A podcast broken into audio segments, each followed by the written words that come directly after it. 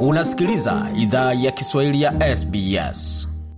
Tungependa kuwashukuru wamiliki wa jadi wa ardhi tunaofanyia matangazo yetu. Kuanzia leo, idhaa ya Kiswahili inatoa heshima zake kwa Kamareg, watu wa taifa la Kulinga, kwa wazee wao wa sasa na wa zamani.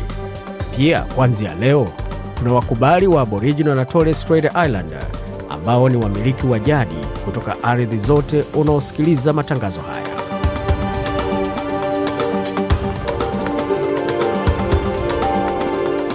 Jambo popote ulipo na karibu katika makala idhaa ya Kiswahili ya SBS ukiwa na migode migerano hivi sasa, ikiwa ni saa nne dakika moja kwa masaa ya mashariki ya Australia. Vilevile vile, kwa sasa ni, ni saa saa tisa dakika moja kwa masaa ya mashariki ya Afrika, saa nane kwa masaa ya Afrika ya Kati, siku ambapo kumekuwa na historia nyingi ambazo zimetengezwa pamoja na mengi ambayo yamefanyika katika taifa letu la Australia pamoja na sehemu zingine za dunia. Lakini mwanzo kabisa tuzungumzie suala ambalo linaendelea kuzua wasiwasi katika kanda ama pembe ya Afrika. Je, ni kipi ambacho kinaendelea huko? Nini kinazuia misaada kufikia kule Somalia na katika pembe la Afrika? Maeneo mengi uh, hakuna hakuna usalama na uh, is controlled by uh, ugaidi na venye access to healthcare na uh, wale walikuwa wangeleta usaidizi kwa hawa watu na huwezi fika hizo maeneo kwa sababu ya safety yao. Bwana Muhamed Mwage hapo akizungumzia swala zima linaloendelea kukumba jimbo la ama kanda ya pembe ya Afrika ambako baa la njaa pamoja na matatizo mengine yanaendelea kukumba wakazi wa maeneo hayo, hali ambayo anazuia watoa huduma kuweza kufika huko. Na katika masuala hapa karibu nyumbani, umuhimu wa kuwapa vijana mwelekeo bora ni gani? Bwana Milton Janja ana maelezo zaidi. Tuko na watu ambao wamekomaa hapa na wako na uwezo wa kuelekeza vijana wakaanza maisha bila kupitia mashindashinda ile wenyewe tulipitia. Alafu ile kitu ingine tunafanya, tuko na program ya kusaidia wale watoto wamezaliwa hapa ambao wajui walitoka wapi, kusaidia na mambo ya identity, waonyeshe nyinyi ni nani, mumetoka wapi. Mtu akikuita wewe nyani ama akikuita wewe kwa sababu ya ngozi yako unaweza kufanya nini? Kwa na mengine mengi zaidi, jiunge nasi baada ya taarifa ya habari. Lakini kwa sasa tuingie moja kwa moja katika muktasari wa habari, ambapo kuna mambo kemkem yanayokusubiri.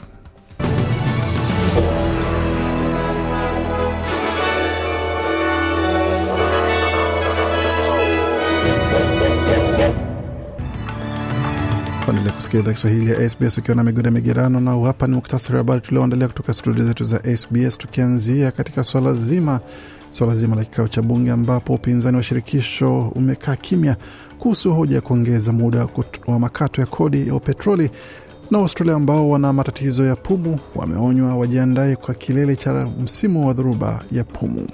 Barani Afrika, benki kuu ya Tanzania yachukua hatua ya kupunguza mfumuko wa bei nako nchini Uganda vifo vya Ebola vyaongezeka na kufikia vinne, wakati katika kanda ya pembe la Afrika watu zaidi ya milioni 37 wanataabika na njaa, mashirika ya misaada yakiripoti. Katika taarifa za michezo, mwenye nguvu mpishe fainali ya AFL ya wagawa mashabiki kwa mipaka ya majimbo, familia na hata ndoa, na Australia yaendelea za historia ya kuweka New Zealand pabaya katika soka, nako mjini Berlin Eliud Kipchoge asambaratisha rekodi za marathon kwa mara nyingine. Yote hayo katika taarifa ya michezo.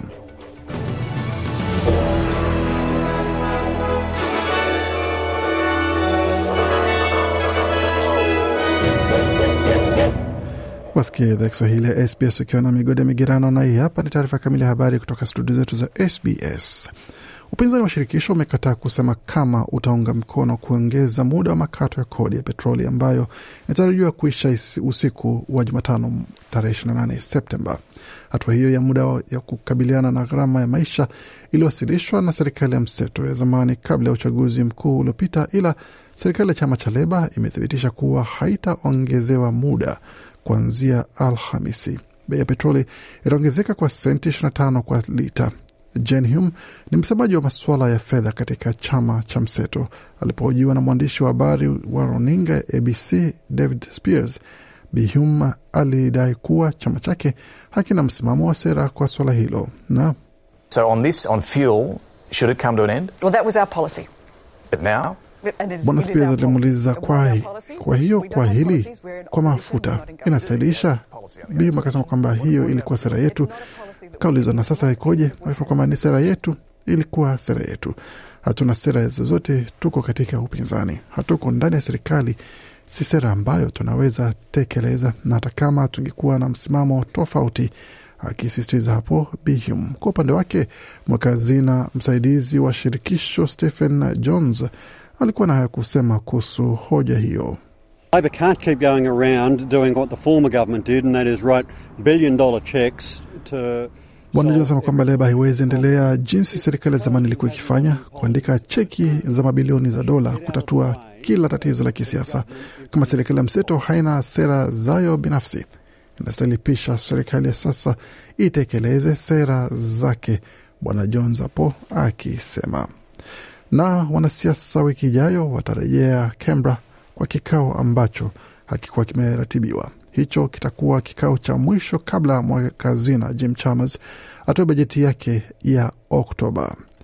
Tukiendelea taarifa zingine ambazo tumeandalia, tukisalia katika masuala ya kisiasa hapo, baadhi ya wabunge wanajadili mahitaji ya kurejesha imani katika taasisi za umma pamoja na mchakato wa kidemokrasia.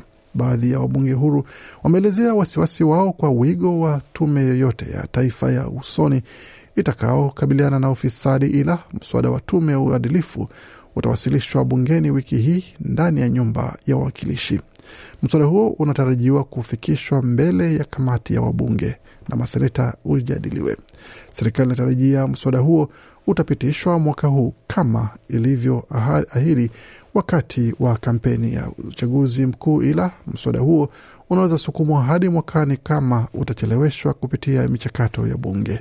Mbunge huru Zoe Daniel alizungumza na, na vyombo vya habari katika uwanja wa ndege wa Canberra wakati wanasiasa walikuwa wakirejea mjini Canberra kwa kikao cha mwisho cha mwaka. B Jones amkuwa mradhi, B Zoe alisema kwamba Federal ICAC is really important, but I want an integrity system. So this is the leading edge. Mizo anasema kwamba tume huru ya kishirikisho dhidi ya ufisadi ni muhimu sana, ila nataka mfumo wa uadilifu. Hii ni makali ya uongozi na ni sawa, serikali itawasilisha mswada, ila acha tuone itakachojumuisha. Sijaona bado, na ni hatua chanya, ila kuna mengi ya kufanywa, Bizoe hapo akisisitiza. Na katika taarifa zingine kwa Waustralia ambao wana matatizo ya pumu wameonywa kwamba wajiandae kwa kilele cha msimu wa dhoruba ya pumu inayokaribia. Wataalam wamesema kwamba tukio la hali ya hewa la La Nina huwaweka watu wenye mzio hatarini wakati huu wa mwaka. Kilele cha msimu wa dhoruba ya pumu huanza mwanzo wa Oktoba na hadi na kudumu hadi mwisho wa Disemba. Hiyo ni kwa mujibu wa Baraza la Kitaifa la Pumu ambayo imesema Australia ina moja ya viwango vya juu zaidi duniani vya pumu ambayo huathiri mtu mmoja kati ya watu kumi. Profesa Peter Work ni mkurugenzi wa Baraza la Taifa la Pumu. Yeye pia ni daktari wa kupumua. Amesema kwamba ni muhimu kwa watu wenye pumu kujua cha kufanya wakati wa dharura ya pumu. the best protection that you have against either thunderstorm asthma or spring and summer. Profesa Peter anasema kwamba ulinzi bora ambao unao dhidi ya dhoruba ya pumu au majira wakati mzio unaonekana zaidi ni kuwa na udhibiti mzuri kila siku wa pumu yako. Kwa kila mtu mwenye pumu ambaye ana zaidi ya miaka sita, kama wanahitaji kutumia kifaa cha kuwasaidia mara kadhaa kwa mwezi, wanastahili kuwa na kifaa hicho cha kuwasaidia kupumua kila wakati. Kifaa hicho ni bora kikitumiwa kwa dozi ndogo ya dawa ya corticosteroid, na hatua hiyo hupungua sana hata, hupunguza sana hatari ya shambulizi baya sana la pumu kutokea. Profesa Peter hapo akisisitiza na akiwaeleza watu wenye pumu. Katika masuala ya kimataifa, tuanzie kule Tanzania ambako Benki Kuu ya Tanzania itapunguza mzunguko wa fedha katika uchumi mwezi Septemba na Oktoba ili kupunguza kasi ya mfumuko wa bei katika nchi hiyo ya Afrika Mashariki. Taarifa ya kamati ya sera ya fedha ya benki hiyo MPC iliyochapishwa Jumamosi ilielezea Benki Kuu ya Tanzania ikiwa kwamba itaweka hali hiyo, ni kwamba taarifa inaeleza kwamba katika muktadha wa mfumuko wa bei na bei za bidhaa ambazo zimechangia kuongezeka kwa shinikizo la mfumuko wa bei nchini, MPC iliidhinisha benki hiyo kuendelea na kupunguza taratibu mzunguko wa fedha Septemba na Oktoba mwaka 2022. Uamuzi huo wa sera unalenga kupunguza shinikizo la mfumuko wa bei huku ikilinda shughuli za kiuchumi. Na katika taarifa zingine, tuelekee moja kwa moja hadi nchini Uganda ambapo wagonjwa wengine watatu wa Ebola wamefariki nchini Uganda, wizara ya afya imesema Ijumaa, na kufikisha idadi ya vifo kuwa vinne, siku kadhaa baada ya maafisa kuthibitisha mlipuko wa aina mpya ya ugonjwa huo mbaya ambao chanjo yake haijaidhinishwa bado.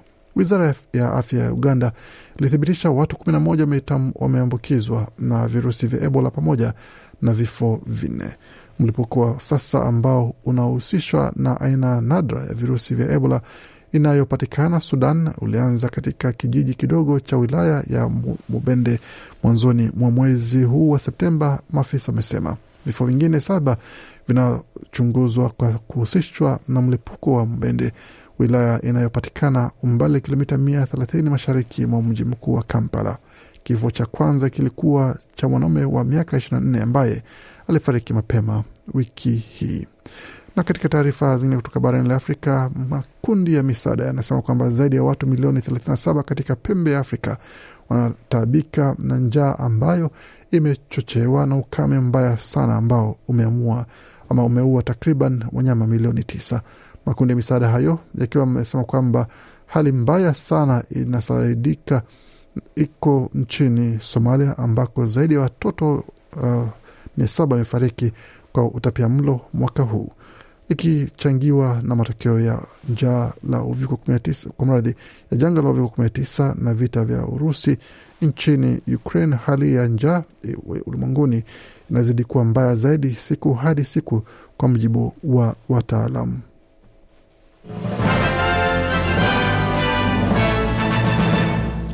Waendelea kusikia idhaa Kiswahili ya SBS ukiwa na migode migerano, tukielekea moja kwa moja katika masuala ya michezo, tukianzia katika ulimwengu wa mchezo hususan wa tenis, ambapo gwiji wa mchezo wa tenis Roger Federer ambaye anastaafu amewaga mchezo wa tenis alipoteza mechi yake ya wachezaji wawili ambapo walikuwa wakishirikiana na mchezaji mwenza Rafa Nadal.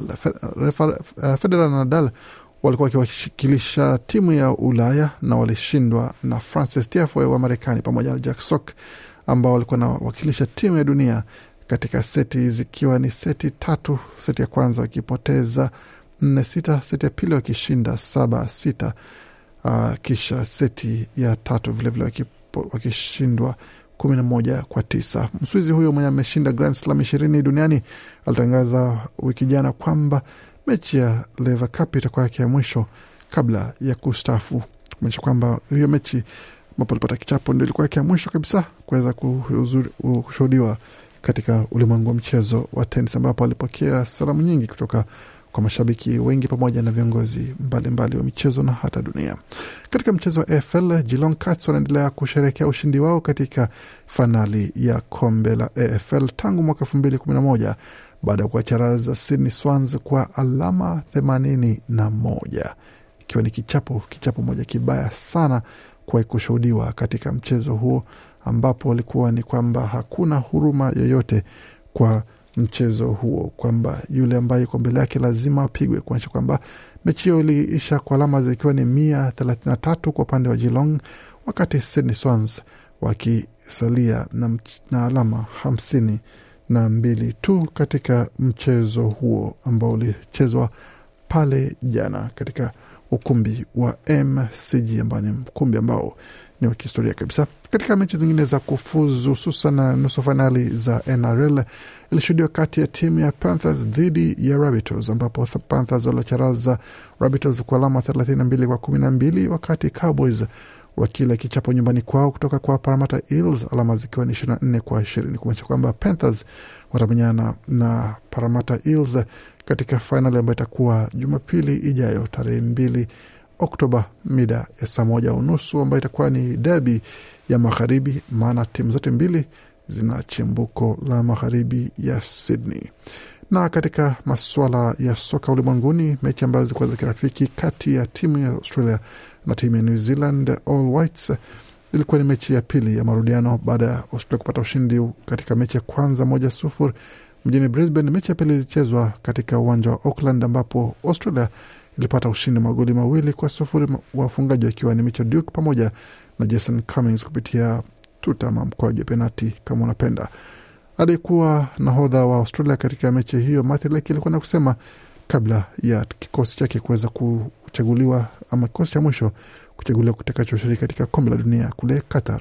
I'm sure he's got um, you know a lot of thinking to do over the next couple of months. Um, I think uh, Bwana Lake alisema kwamba na hakika mwalimu ana mengi ya kufikiria katika miezi ijayo kwa upande wa kuchagua timu itakayowakilisha uh, taifa na uh, watakaojumuishwa katika kikosi. Tumecheza mechi mbili, tumekuwa na matokeo mawili mazuri na ilikuwa ni juhudi nzuri sana ambayo tulifanya na kuweka. Kwa hiyo mengi zaidi tutaweza kusubiri kuona kitakachojiri, Bwana Leki hapo akisema. Na katika taarifa zingine ambazo tumewaandalia kwa upande wa riadha, rekodi zimevunjwa kwa upande wa dunia, hususan katika uh, riadha kule ya Berlin, uh, ya marathon ya Berlin, ambapo katika upande wa wanawake wa upande mmoja mshindi um, alikuwa ni Tigist Asefa ambaye alipata ushindi na kupata rekodi mpya ya dunia kwa masaa mawili dakika kumi na tano na sen, uh, sekunde thelathini na saba. Wakati Mkenya Rosemary Wanjiru alikuwa ni wa pili kwa masaa mawili dakika kumi na nane na watatu akiwa ni Tigis Abecho kutoka Ethiopia vilevile ambaye alimaliza sekunde tatu tu nyuma ya Rosemary Wanjiru Tigis akimaliza kwa masaa mawili dakika kumi na nane. Kwa upande wa wanaume Eliud Kipchoge ambaye wanamuita eh, wanamuita mbuzi kwa sasa, kwa wale ambao wanaelewa lugha za michezo kwamba ni, ni mwanariadha bora wa muda wote. alimaliza katika rekodi ya dunia masaa mawili dakika moja na sekunde tisa. Wa pili ambaye alikuwa ni Makorir kutoka Kenya vilevile vile, alimaliza mbio hizo katika masaa mawili dakika tano na sekunde hamsini na nane na Ethiopia ikiwakilishwa na Tadu Abete ambaye alimaliza mbio hizo kwa masaa mawili dakika sita na sekunde zikiwa ni ishirini na nane. Hongera kwa Kipchoge, hongera kwa Tegis na wote ambao walishiriki katika michuano hiyo.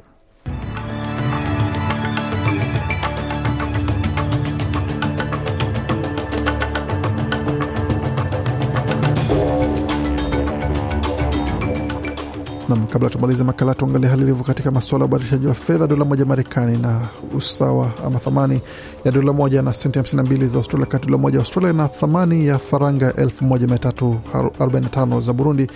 Vilevile dola moja Australia na thamani ya faranga 1314 na senti 49 za Congo, wakati dola moja Australia ina thamani ya faranga 682 za Rwanda na dola moja ya Australia na thamani ya shilingi 2514 za Uganda, wakati dola moja ya Australia na thamani ya shilingi 79 na senti 33 za Kenya, dola moja ya Australia ikiwa na thamani ya shilingi 1531 na senti moja za Tanzania. Na katika masuala utabiri hali ya hewa mjini Adelaide ni nyuzi joto ni 13.7, Brisbane 18.6, Canberra 8.7, Darwin 28.8, Hobart 10.4 Perth 14.9, Melbourne 14.6 na mjini Sydney kwa sasa jiji pale ni 15.8. Kufika pone mwisho taarifa baada tumeandalia.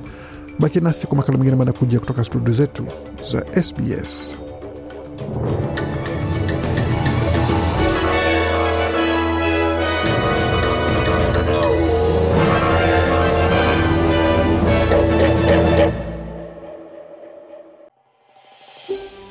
Je, unataka kusikiliza taarifa zingine kama hizi? Sikiliza zilizorekodiwa kwenye Apple, Google, Spotify au popote pale unapozipata.